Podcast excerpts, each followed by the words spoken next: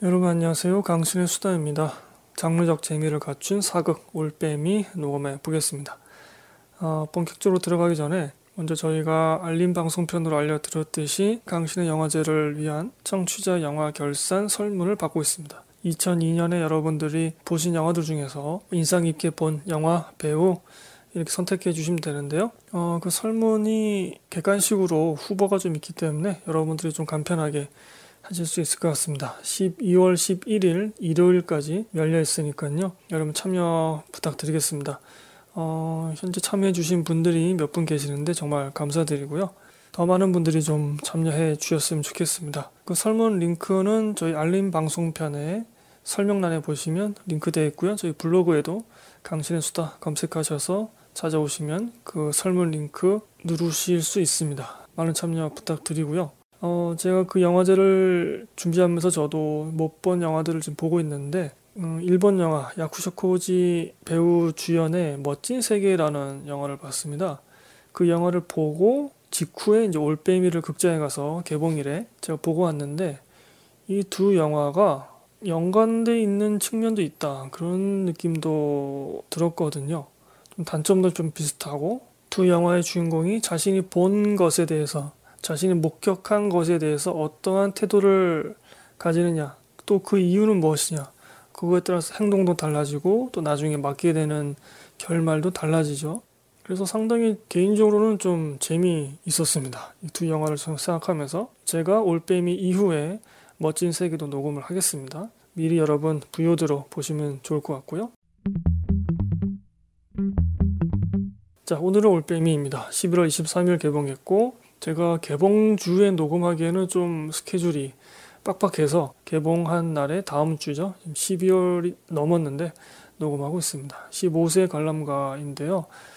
음, 내용이 내용인 만큼 이제 소현세자의 죽음을 둘러싼 이야기이지 않습니까? 그래서 소현세자가 죽는 장면이 좀 약간 좀 괴기한 그로테스크한 그런 느낌으로 나오기 때문에 네, 15세 118분짜리인데요. 이게 스릴러 장르로서 굉장히 쫀쫀하게 쫀득하게 만들어졌기 때문에 분량이 이렇게 길게 느껴지지는 않았습니다.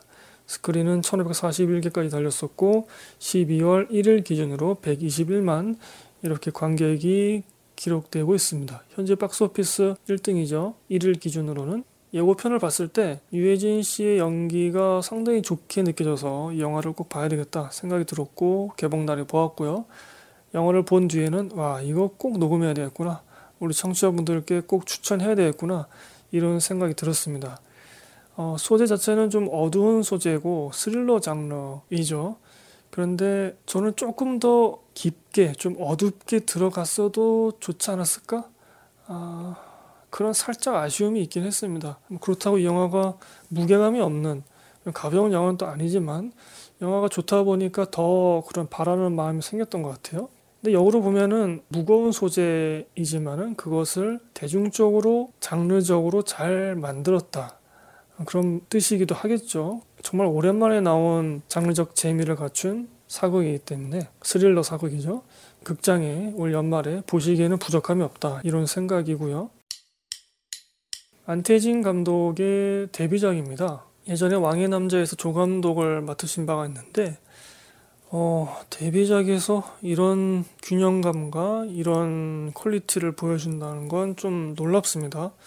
만약에 올해 헌트의 이정재 감독이 없었으면은 어, 신인상을 줘도 충분한 네, 그런 연출이고 또 작품입니다. 그리고 유해진 씨가 이제 인조 역할로 나오게 되죠. 박해일 씨하고 이병헌 씨, 김윤석 씨 나왔던 남한산성이라는 영화 있었지 않습니까? 그 영화는 사극 그 본연에 충실한 그런 작품이죠. 장르적인 재미가 아니라 그 남한산성 이후에 나타난 실제 역사를 담고 있다고 생각하시면 됩니다. 그래서 남한산성에서 박해일 씨가 맡았던 그 왕을 이번 영화에서 올빼미에서는 유해진 씨가 맡았다. 이렇게 생각하시면 되겠고요. 그래서 이 올빼미의 시간대는 그 박해일 씨가 남한산성이라는 영화에서는 청황제 앞에서 머리를 땅바닥에 박잖아요. 그 후인 거죠. 그 후의 이야기. 인조라는 왕이 광해군을 몰아내고 신하들의 손에 의해서 옹립된 왕이지 않습니까? 반정을 통해서. 그래서 정통성이 없는 데다가 청황제에게 머리를 땅바닥에 굽힐 만큼 정말 굴욕을 당한 그런 왕인 것이죠. 그래서 두 가지 콤플렉스가 있습니다. 정통성이 없고 영화 속 표현에 따르자면 오랑캐에게 굴욕을 맛본 그런 왕인 것이죠. 그래서 영화 속에서 약간 좀 히스테릭한 그런 모습을 보여주는데 이러한 두 콤플렉스 이것을 생각하시면서 영화를 보시면 아 유해진 씨의 연기가 정말 대단하구나 이런 생각이 드실 겁니다. 저는 정말 깜짝 놀랐거든요. 너무 좋아가지고요. 유해진 씨 연기 너무 좋았습니다. 특히 그 아들이 죽었을 때 뭐 이거는 역사적 사실이니까 스포가 아니죠. 아들이 죽었을 때 정말 꺼이꺼이 우는데 그 연기가 정말 어우 울컥하더라고요. 정말 슬프게 웁니다. 근데 그 슬픔 너머에 또 뭔가 있었죠. 그런 것들까지 잘 표현해 주셨고 그리고 극 중에서 보면은 얼굴의 왼쪽에 경련이 자꾸 일어나는 뭐 청나라 얘기를 듣거나 아주 극심한 스트레스를 받거나 뭐 그럴 때 그래서 결국엔 구하나사 풍이라 그러죠? 그런 비슷한 것이 오기도 하죠. 그리고 결말에 가면은 정말로 비겁하면서도 이거 뭐라고 말해야 될까요? 비겁한데 당당한? 굴욕적인데 당당한 그런 연기도 어, 정말 좋았습니다 그래서 사실 이 영화 속에서 분량이 그렇게 많지는 않거든요. 초중반까지만 해도 아예 나오시지 않고요. 사실은 분량은 유준열 씨가 더 많이 나옵니다. 유준열 씨에게는 동생이 있고 부모가 없죠. 단 둘이서 살고 있습니다. 동생의 생계를 본인이 책임져야 되는데 동생이 큰 병을 앓고 있어서 좀 비싼 약재를 계속 먹여야 되고요. 돈이 없죠. 상당히 가난합니다. 심지어 유준열 씨는 맹인입니다. 앞을 보지 못하는 사람인데 이제 침수를 잘 놓는 뭐 그런 사람으로 좀 나오게 됩니다.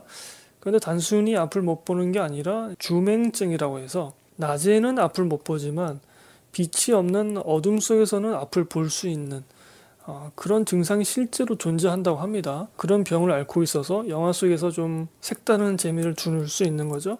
흔히 우리가 알고 있는 맹인의 캐릭터가 보여주는 그런 이야기들이 있는데 이 사람은 맹인이지만 또 앞을 볼 수 있는 사람이란 말이죠. 특히 밤에는. 어찌 보면 이렇게 뒤틀린 상황, 뒤틀린 설정 속에서 또 장적인 재미가 나오더라고요. 그래서 이 유준열 씨가 맡은 캐릭터는 실제 역사에서 존재하지 않는 허구의 인물이지만 이 소현세자의 죽음을 직접 두 눈으로 목격하는 목격자로서 그 목격한 것을 그대로 숨기느냐. 만약에 유진열 씨가 잘못되면 그 동생은 천에 고아가 되고 또 병 때문에 금방 죽을 수도 있기 때문이죠. 그래서 그냥 그 사실을 숨기느냐. 아니면은 자신의 동생뻘인 소현세자의 아들이죠 원손을 위해서 혹은 자신을 믿어준 그 소현세자를 위해서 그 목격한 죽음의 진실을 알리느냐 정의를 바로 세우느냐 아, 이런 선택의 기로에 서게 됩니다.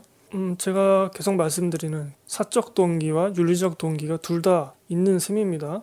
그리고 유준열을 궁궐로 데리고 오는 최무성 씨가 맡은 이형익이라는 어의가 나오게 되는데 실존 인물이고요. 이 이형익은 뭐 일종의 특채라고 합니다. 정식 코스를 밟고 어의가 된 사람이 아니라 바깥에 있던 사람을 데리고 왔기 때문에 그 의술이 약간 좀 미집정은 그런 사람이라고 해요. 역사적으로 평가할 때.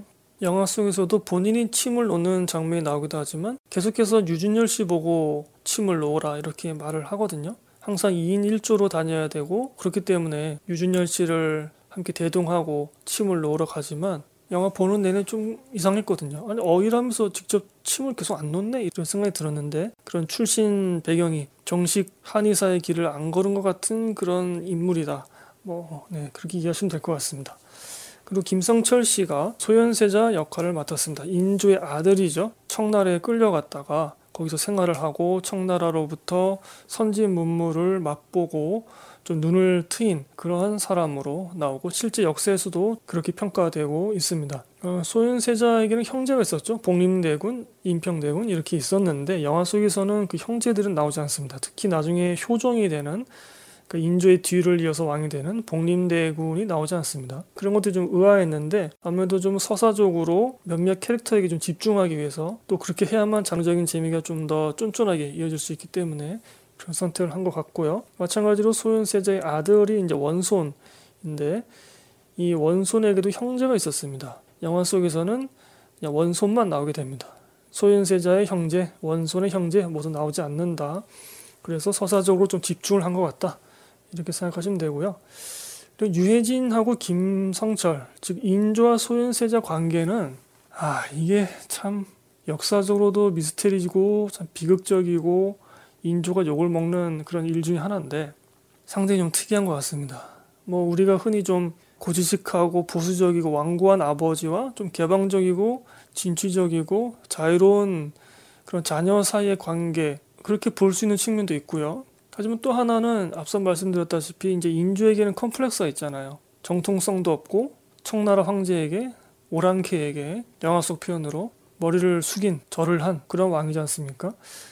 근데 소현세자가 청나라에 가서 그 청의 고위 관직에 있는 사람들로부터 굉장히 인정을 받았고 이 소현세자 또한 청나라의 문물을 적극적으로 받아들여서 눈을 뜬 사람인 거죠. 그래서 인주 입장에서는 내 아들이지만 청나라가 나를 치워버리고 내 아들 소현세자를 왕으로 세우지 않을까? 이러한 의심, 불안이 있는 겁니다. 가뜩이나 정통성도 없기 때문에 본인은 그리고 또 한 가지는 나한테 그렇게 굴욕을 안겨준 저 청나라에서 선진 문물을 받아들였다고 나한테 와서 막 얘기를 하고 청나라를 배워야 됩니다. 뭐 이런 식으로 계속 얘기를 한단 말이죠. 이게 나는 청나라한테 머리를 숙이는 그런 굴욕을 맛봤는데 내 아들은 내 속도 모르고 지금 청나라를 배워야 된다. 이런 얘기를 하고 앉아 있으니까 이게 아버지 입장에서 이게 더 네? 스트레스 받지 않겠습니까? 이런 미묘한 관계를 영화 속에서 하나의 장면이 나오거든요. 그 장면으로도 보여주고 또 유해진 씨 연기로도 계속해서 영화 내내 보여주기도 합니다. 건강이 약해진 아들을 걱정하는 마음도 있지만 아, 이 녀석이 뭔가 좀, 네, 좀 거시기한 거죠. 인조 입장에서는. 그런 아버지와 아들 관계, 이런 것도 생각하시면 어, 상당히 좀 몰입해서 보실 수 있을 것 같고요. 이렇게 조금 길지만 영화를 좀 더 이해하시기에 편하게 각 캐릭터의 좀 관계를 말씀드려 보았습니다. 자, 이 영화는 소현세자의 죽음을 소재로 그 위에다가 역사적 사실 위에다가 상상력을 발휘해서 허구의 인물 유준열 캐릭터를 얹어서 서사를 꾸려가고 있는데요. 인조실록 23년에 실제 적혀 있는 또 발생한 사건입니다. 영화 시작하면서 네, 그 즈음에 나왔던 것 같은데 제가 한번 읽어보면 세자는 본국에 그러니까 조선에 돌아온 지 얼마 안 돼요. 병을 얻었고 병이 난 지 수일 만에 죽었는데 온 몸이 전부 검은 빛이었고 이목 구비의 일곱 구멍에서는 모두 선혈이 흘러나오므로 검은 먹목으로 그 얼굴 반쪽만 덮어 놓았으나 곁에 있는 사람도 그 얼굴빛을 분별할 수 없어서 마치 약물에 중독되어 죽은 사람과 같았다. 라고 실제 인조 실록에 적혀 있었다고 합니다. 그러니까 우리나라 조선 왕조의 실록이라 그러면 뭔가 정당성이 일단 확보되는 그런 기록이라는 거죠. 상당히 미스테리한 죽음 아닙니까? 영화는 이러한 의심에서 출발하고 있고 또 그것을 꽤 합리적으로 보여주고 있다. 상당히 좀 인상적이었어요. 실제로 그 얼굴에서 피가 막 나오는 그 장면, 몸을 막 떠는 그런 장면이 나오거든요. 자, 스토리를 한번 읽어보겠습니다. 포털에 써있는 거 그대로 읽어보죠. 맹인이지만 뛰어난 침술 실력을 지닌 유진열. 뛰어난 침술이라고 초반에 나오는데 이게 좀 개연성이 좀 떨어지지 않나 이런 생각 드는데 여하튼 맹인이지만 뛰어난 침술 실력을 가진 류준열은 어의 최무성에게 그 재주를 인정받아 궁으로 들어갑니다. 그 무렵 청나라에 인질로 끌려갔던 소현세자가 8년 만에 귀국을 하고요. 인조인 유해진은 아들을 향한 반감도 잠시 정체 모를 불안감에 휩싸입니다. 앞서 말씀드렸던 그런 두 가지 컴플렉스 때문이죠. 그러던 어느 날 밤 어둠 속에서는 희미하게 볼 수 있는 류준열이 소현세자의 죽음을 목격하게 되고 진실을 알리려는 찰나 더 큰 비밀과 음모가 드러나면서 목숨마저 위태로운 상황에 처하게 됩니다. 아들의 죽음 후 인조왕의 불안감은 광기로 변해서 폭주하기 시작하고 세자의 죽음을 목격한 유준열로 인해서 관련된 인물들의 민낯이 서서히 드러나게 되는데 이렇게 써 있습니다. 어, 실제 영화는 이 포토에 써 있는 것보다는 조금 더 긴박하고 스릴이 있고 좀 더 미쳐 돌아가는 네, 그런 모습으로 나오게 되고요. 사극 드라마, TV 드라마를 많이 보신 분들은 반전이라고 해야 될까? 그걸 예상하실 수 있는데 그 반전을 보여주는 연출력이 너무 좋았고 또 그때 배우들의 연기력이 너무 좋아가지고 진짜 더 몰입해서 한시도 눈을 뗄 수 없게 볼 수 있었던 것 같습니다.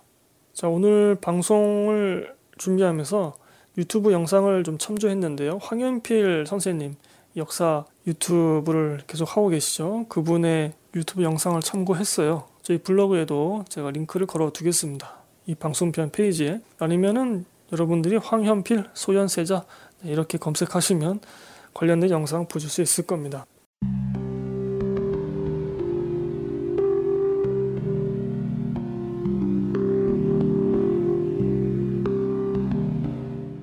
자 오늘 방송 좀 짧게 하겠습니다 여러분. 지금 편집할 시간이 너무 없어가지고.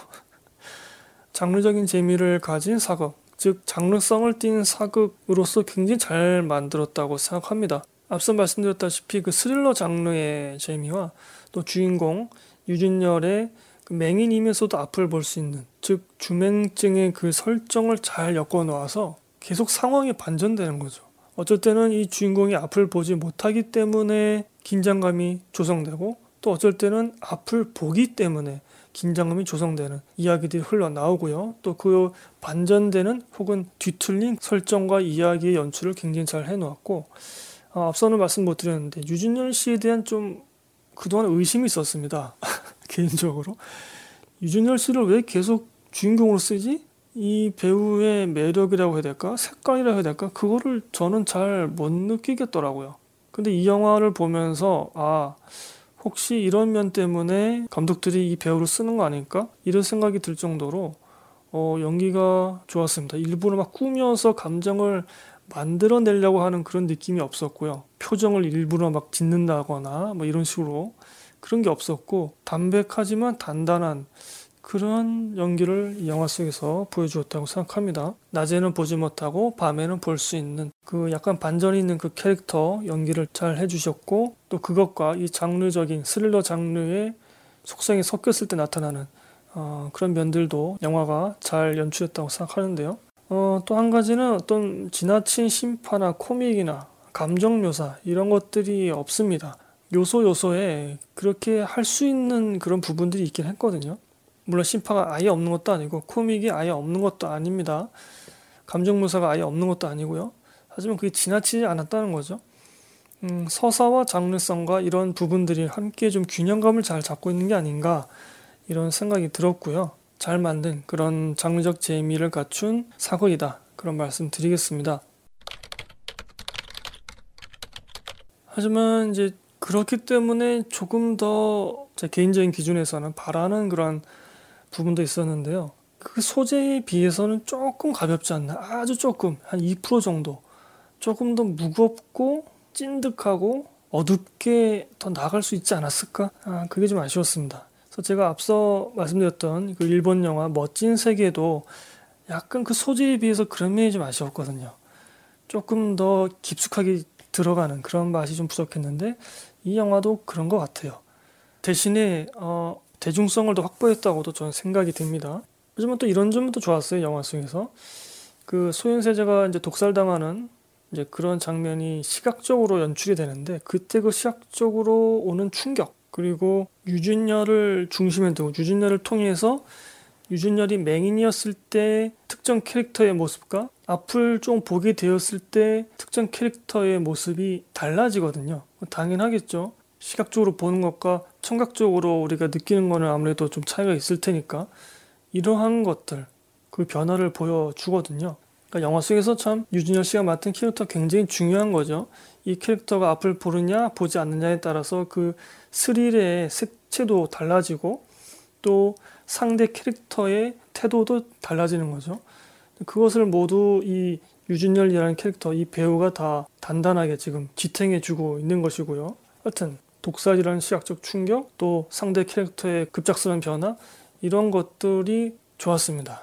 조금 더 무겁고 뭐 어쩌고저쩌고 제가 말씀드렸지만 그럼에도 이 영화 속에서 보여줄 건 다 보여주었다. 15세 관람과 치고는 또 그런 말씀도 드리겠습니다. 제가 자꾸 이리 말했다 저리 말했다 왔다 갔다 하는데 양쪽을 다 말씀드리려다 보니까 자꾸 이렇게 되네요.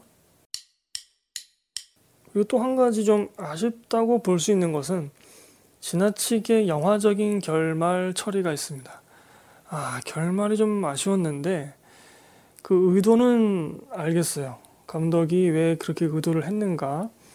음, 뭐 간단히 말씀드리면 결국엔 정의가 승리하는 하지만 실제 존재했던 역사는 바꿀 수 없으니까 실존 역사를 바꾸지 않는 선에서 어떤 희망적인 정의관을 보여주려고 했던 것 같습니다. 근데 그게 너무 좀 갑작스럽지 않았나? 그리고 이때까지 보여주었던 영화 흐름과는 좀 결이 맞지 않는 것 같은 그런 느낌이 들었습니다. 전반적으로 영화가 좀 개연성이 살짝 살짝 떨어지는 그런 장면들이 있다고 말씀드렸는데 그럼에도 유준열이 맡은 캐릭터의 단단함 그리고 이 영화가 갖추고 있는 스릴러 장르의 재미 이런 것들로 그 부족한 개연성들을 덮고 진행할 수 있었거든요. 그런데 이 결말은 도저히 제가 좀 많이 아쉬웠습니다. 네. 근데 뭐 또 이런 결말을 원하시는 분들도 계실 것 같아요. 이 영화를 보면 그만큼 주인공에게 감정이입이라고 해야 될까? 몰입을 하면서 볼 수 있는 영화이거든요. 네, 여기서 제가 더 말씀드리면 스포일러이기 때문에 음, 말씀드리지 못하겠지만 그렇게 소중하게 생각했던 것을 뒤로 물릴 정도로 그 선택을 해야만 했나? 할 수밖에 없는 그런 뭔가 있었나? 아, 거기에는 조금 아쉽다는 거죠. 자, 이 영화를 보면서 이제 많은 분들이 뭐 후기를 이제 쓰면서 전문가 평에도 그런 얘기들이 있던데 불의를 보았을 때, 잘못을 목격했을 때 우리가 어떻게 행동해야 되는가에 대해서 이 영화가 말하고 있다고 생각합니다. 이 영화가 말하는 정의관이겠죠? 이 점에서 이제 일본 영화 멋진 세계와 좀 다른 점인데 어, 제가 멋진 세계는 이제 다음 방송편에서 할 수 있다면 제가 다뤄보겠습니다. 그 멋진 세계에서는 교도소에서 징역을 모두 마치고 나온 주인공이 이 사회에 적응하기 위해서 그 욱하는 성질을 계속 억눌러야 된단 말이죠. 근데 그런 과정 속에서 좀 불리한 일들을 계속 보게 됩니다. 옛날 같으면 저 욱하는 성질에 나서가지고 뭐 주먹으로 해치우고 뭐 했을 텐데 그렇게 하면 이 사회에 적응을 못 하잖아요. 그래서 그런 것들을 못 본 채 하고 영화 속에서 다른 인물들도 주인공에게 못 본 척 해라. 못 본 척 해야만 겨우 살아갈 수 있는 게 이 세상이다. 이런 식으로 얘기를 하게 되죠. 자, 올빼미 이 영화에서는 마찬가지 상황에 주인공이 처하게 됩니다. 소현세자의 죽음의 진실을 목격하게 되죠. 그때의 이 캐릭터가 어떻게 행동하는가, 어, 진실을 밝히기 위해서 직접 나서게 되는데요. 주인공 캐릭터가 갖고 있는 그 병, 주맹증이라는 것이 참 흥미롭습니다. 낮에는 보지 못하고 밤에는 볼 수 있단 말이죠. 다른 사람들이 다 보지 못하는 것을 내가 보았을 때 어둠 속에서 나만이 볼 수 있는 그런 무언가가 진실의 무언가가 있었다면 나는 어떻게 할 것인가? 그래서 영화 내적으로 보면은 저는 좀 아쉬운 결말이라고 생각됩니다만 영화 외적으로 우리가 지금 현재 살아가고 있는 이 현실 세계에 비추어 본다면 그 결말이 뭐랄까요 조금 더 우리에게 안도감을 주는 그런 결말이었던 것 같습니다.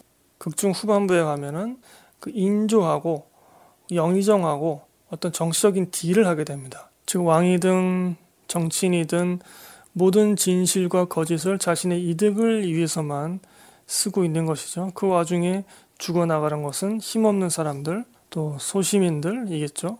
그 정적인 딜을 하는 그 장면도 목격한 유진열은 계속해서 자신의 정의관을 꺾지 않습니다. 한번 정한 길을 계속해서 가게 되는 것이죠. 그게 참 쉽지가 않죠. 저도 우리 청취자분들보다는 나이가 적지만 이제 한 살 한살 먹어가면서 신념이 계속 바뀌고 정의로운 게 뭔지 알지만 그것을 향해서 나아간다는 게 계속해서 어려워지는 것 같고 또 불의를 못 본 척 했을 때 좀 더 편하게 살 수 있는 것 같고 이 세상은 언제 바뀔지 잘 모르겠고 점점 암울해지고 네, 지금 상황이 그렇죠. 그럼에도 영화는 계속 한 번 정한 그 정의의 길을 계속 가야 한다. 그런 말을 하는 것 같아요. 이 유진열 캐릭터의 결말 혹은 이 영화의 결말을 통해서 영화적인 평가로는 그 결말 처리가 좀 많이 아쉬웠지만 이렇게 사회적인 시선으로 영화를 보았을 때는 그 결말 처리에 대해서 좀 흥미롭게 우리가 받아들일 수 있겠죠. 그 정적인 딜을 할 때의 그 유해진 씨 그 연기가 상당히 인상적이었습니다. 그리고 뭔가 그 장면이 좀 그로테스크해요. 좀 괴기스러운 모습으로 나오거든요. 음, 마치 어떤 연극을 보는 것 같은 그런 느낌이 들어서 아, 하여튼 네 여러분 영화 꼭 보시기 바라고요. 이렇게 좋은 영화는 여러분 극장에 가서 좀 힘을 보태 주셔야 됩니다. 이번에 데뷔를 한 안태진 감독의 차기작을 위해서라도 또 오랜만에 주연을 맡은 유해진 씨, 또 이번에 좋은 연기를 한 유진열 씨의 차기작을 위해서라도 연말에 지금 아바타가 곧 출동한다고 하는데 네 그렇게 되면 스크린을 또 엄청나게 뺏어가겠죠. 그 전에 스크린 줄어들기 전에 이 영화 꼭 극장에서 보시기 바라겠습니다. 제가 이걸 토요일 날 올리려고 노력을 할 텐데 네, 설문에 꼭 참여해 주시고 이 영화도 보러 극장에 가시고 영화 추천드리겠습니다.